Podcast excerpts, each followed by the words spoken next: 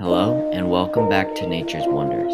Today, we're joined with Chris from C&M Aquatics. He's going to be talking about all things aquaculture. This podcast is sponsored by Aquachar, Corals Anonymous, and Willows Reef. Sit back and enjoy the show. Thank you.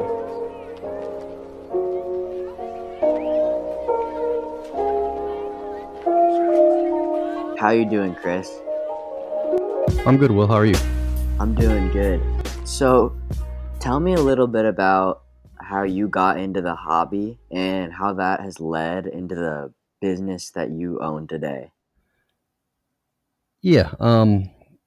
So as a kid, uh, you know, had a goldfish like most kids, and dogs, and had some lizards and pets, and I just kind of always found myself taking care of something, and had a few freshwater tanks growing up, and as I got older into my 20s, I discovered the saltwater side of the aquarium hobby and really just kind of fell in love with it and started learning about it and got into corals. And then about 10 years later, after that, uh, long story short, just decided to kind of start a business. My full time career's starting to wind down, and I needed something to kind of fall back on.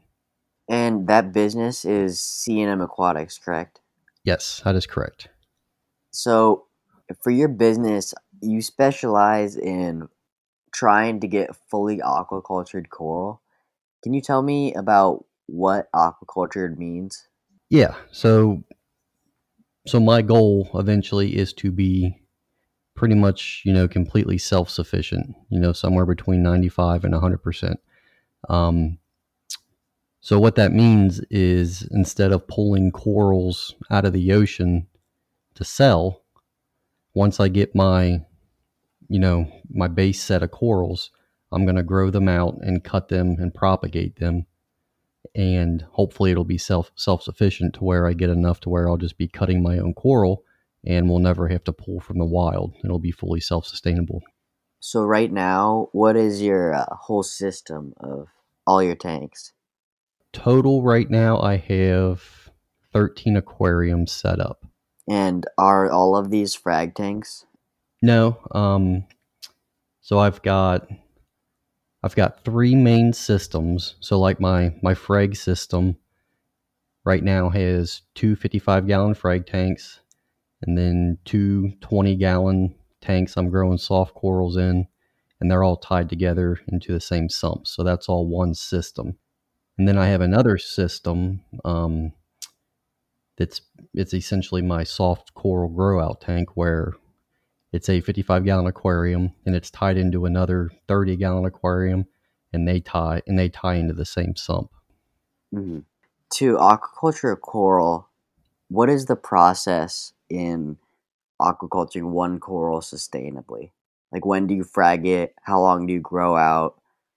Is there certain things that you look for while this whole process happens? Yeah, um, it, it really depends kind of species to species because you know that you know some corals grow faster than others. But a general you know rule of thumb, you don't want to cut them when they're too small. Um, so I'll let them grow out into more of like a colony size. Um, you know, it, it, just depends on the coral. Um, but the main things you want to look for are, you know, is it healthy? Is it growing? Does it have good coloration? You don't ever want to cut a coral that isn't healthy because because you're running the risk of killing the mother colony and the frag. And do you find that a, a mother colony will grow faster when you frag it? Kind of like if you trim back a plant, it'll kind of grow back faster and stronger. Um, I think, in my personal experience, once again, it depends on the coral. Um, like acropora, bird's nest, they're they're generally fast growers regardless. They're pretty fast growing corals. Um, but some of the other LPS varieties, um, like like acans, I'll let them grow out as, as large as I can because the the bigger the the mother colony is, the bigger it is, the more surface area it has. It actually has, you know, more surface area to grow. It'll grow quicker, get more mass faster, the bigger it is. what type of parameters are you focusing on to get this fast growth or get the growth to be as fast as you can so that you can just cut and sell? Right. So the main thing, your your foundation, just like keeping you know an aquarium in your home, is going to be your main three parameters: your alkalinity, your calcium, and your magnesium. So you want all those to be so alkalinity. I try to keep between 8.5 and 9. My calcium I try to keep around 420, and then magnesium 1300 to 1350 in that range. Um, so if you can shoot for that and keep it within those ranges, it, it's more important, I think, to have it constant and stable than, than to shoot for a specific number. And because of your large quantity of corals in your tank and not many fish, um, do you find that you're chasing numbers a lot when you're dosing? And how do you avoid that? So when I first set this stuff up, yeah, I was having having trouble, you know, keeping everything constant. I was I was getting alkalinity spikes and drops when I did a ton of coral. And about a month ago, I actually ended up buying a couple dosing pumps for the the three main systems, and that's really starting to help out a lot. It, it's keeping you know my alkalinity, calcium, and magnesium pretty stable. Mm-hmm. And you, you uh, do you dose soda ash? Yes, that is how. That's the alkalinity that I'm dosing right now. And I know that you have a kind of a special way that you have been dosing that lately. Can you talk about a little bit about what that is and how it's been working? Yeah. Um, so the main reason I do it is just because buying aquarium supplements can get pretty expensive. You know, going to your fish store and it's not too bad if you just got one tank, but if, if you're trying to do it on a commercial scale, that really adds up quickly. So for the alkalinity, what it is, it's um is baking soda. Like you just get regular baking soda at the grocery store, and I'll throw it in the oven, just lay it out on a cookie sheet and spread it out, and it goes in the oven at 300 degrees for an hour. And what that does is it it bakes off all the CO2 in the um, baking soda and then you're left with something called soda ash. It looks exactly the same as baking soda, it just takes the CO2 out. And doing that just helps to keep the pH stable while you're dosing it. Um, and I'll, I'll mix it up. I'll do one cup of soda ash into a gallon of RODI water, and that goes straight into my dosing container on my dosing pumps. And that's how I'm doing my alkalinity. Mm-hmm. Before you're using your dosing pump, were you using an IV to dose your supplements? Yeah, I, I guess you saw one of my videos out there. Yeah. Did that yeah. work or was that just not too good? Yeah, so if you watch the video, I, I tried to set up like a DIY gravity fed drip system. Um, there were pros and cons. It, it did raise my alkalinity, but it was very difficult to dial it in. Like I couldn't get it, get the preci- the precision that I wanted out of it. That was one of the main issues with it. Um, then I had a, a, container fail a couple months into it, so that that wasn't good either. So you would not recommend dosing with an IV. If you want to, if you're experienced and and and want to try it, you know, go for it because I did learn some things from it. But just keep in mind you're probably not going to get it dialed in you know, to the level of a dosing pump. And that's kind of what I'm going for is just the stability. Yeah. So because you want your stability, what kind of filtration are you running? Or do you not have a lot of fish so that your filtration is not as heavy as just even a normal reef tank with a lot of fish? Um no, that's a good point. Um, I don't have a ton of fish, but I definitely do have fish in all the systems to help with, you know, pest and algae and things like that. Um, but to get the coral to grow as fast as I can, I am feeding very heavily. Every day I'm feeding, you know, throughout the week. Um, and to keep my, you know, nitrates and phosphates down, I do have a, a lot of um, mechanical filtration and I run I run a carbon media reactor with carbon in it, and then I got the protein skimmers and filter socks and bio blocks, and so so I do have a decent amount of filtration in the sumps for each system. Yeah. Are you talking about feeding your fish or are you talking about feeding your coral? I'm talking about feeding the coral. And what are you feeding those? I feed, so I made up a schedule, and every day I feed something a little different. So like, like Mondays and Fridays, I'll dose amino acids. You know, Tuesdays I'll do reefroids and all the systems. Um, Thursday I do phytoplankton. Saturday I'll do coral pellets, and then I'll I'll sometimes I'll even feed twice a day, um, just depending on on the load I'm trying to do. Yeah, and I've seen that amino acids have kind of erupted over the past year in popularity. Why do you find do you find that the aminos really help the corals grow? Yes, I do. Um, I don't think that the aminos are something that you absolutely have to do to get good growth. You can do, I think, just feeding the corals, period, um, really help with growth and coloration. Whether you're buying, you know, frozen stuff from the fish store or you're mixing your own food up or doing amino acids, I just think feeding the things really help them to grow faster. That's that's the main point. Mhm. And am I right in saying that the corals can absorb the aminos through their tissues so you can kind of like force feed them? Um, yeah, it it's kind of species dependent again. Um, a lot of the soft corals, um, they're not like real active feeders. Like some of the LPS, like Acanthastrea, you know, they have tentacles and you can see them pull pieces of squid and mysis shrimp, you know, into their mouth. They're they're very aggressive eaters. But some of the soft ones, like you know, we'll just take a toadstool leather for example. They are not aggressive eaters. They don't make any attempt to eat or nothing visual you can see. So yeah, they get their nutrients from, you know, the lights on your aquarium, they're photosynthetic, but they do absorb nutrients in from the water column through their tissues and, and that's where the amino acids can can help out.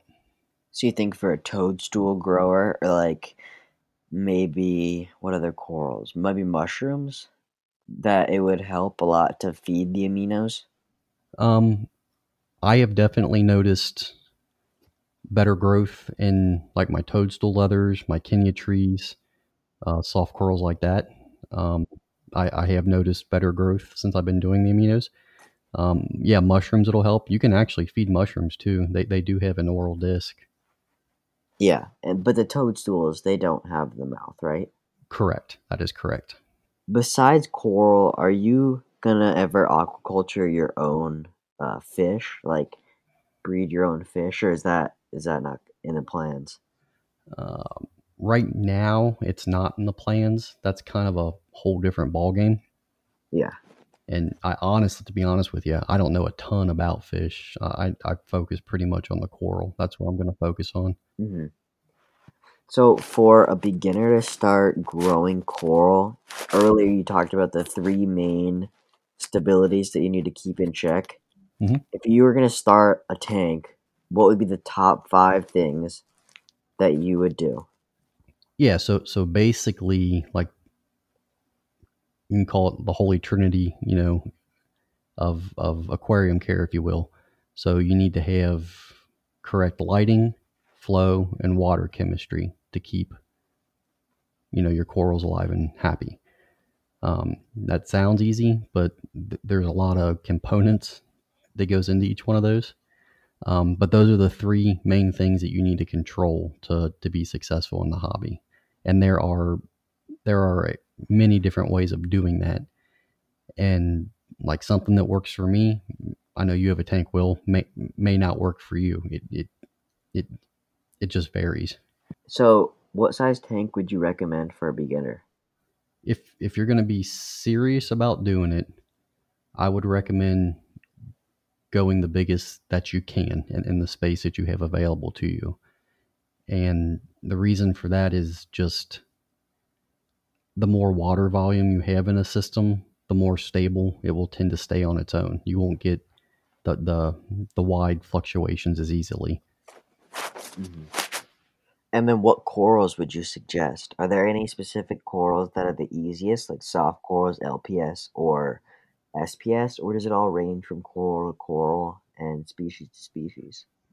Um, Well, if you're brand new, first you got to cycle, you know, your aquarium correctly, and, and that's probably enough material for for another podcast. But after the cycling of your aquarium, once that's all done, and you're ready to try corals out, the first coral I would recommend for somebody is just a, a mushroom, like a, a discosoma um, mushroom. Try try one of those out first because they're they're very very tolerant and they're very hard to kill. If you're if you're killing mushrooms and there's something seriously wrong with your aquarium, so definitely start with a mushroom, first one. And then, so mushrooms they can be pretty plain though. What are some like you're now you're at like the five month mark, okay, and you're getting the hang of it, and your water is getting more stable. What kind of corals would you add at this point to add a little more flow and a little more like make your tank a little cooler? Right. Yeah. Um. So start with the mushrooms. Then I would recommend after a mushroom, maybe trying like a leather coral, a toadstool leather. And then once you got those down and they're good in your tank, they're both soft corals. Well, technically a, a mushroom's not a coral, but we can get into that later. Um, yeah, so start with the mushroom, then a toadstool leather. And if they're good, like maybe you want to dip your toes into the LPS world a little bit, um, I would recommend maybe a Duncan, a regular Duncan coral. They're pretty, um, they're fairly easy to care for, fair, fairly tolerant, and when they get bigger, you know, they can add, you know, a little fluidity to the tank with their tentacles, and they're a coral that you can actually feed. So it adds another aspect there. It's kind of fun to take care of. I was gonna say I would definitely stay away, you know, from most. For sure, yeah. When I was keeping Duncans, they were Yeah, really they are very aggressive feeders. and if you They feed them so regularly, um, they'll, they'll grow fairly quickly for an LPS coral. Before we go, let's talk about your upcoming beginner's Oh, guide okay. to reefing. Yeah. Um, The book.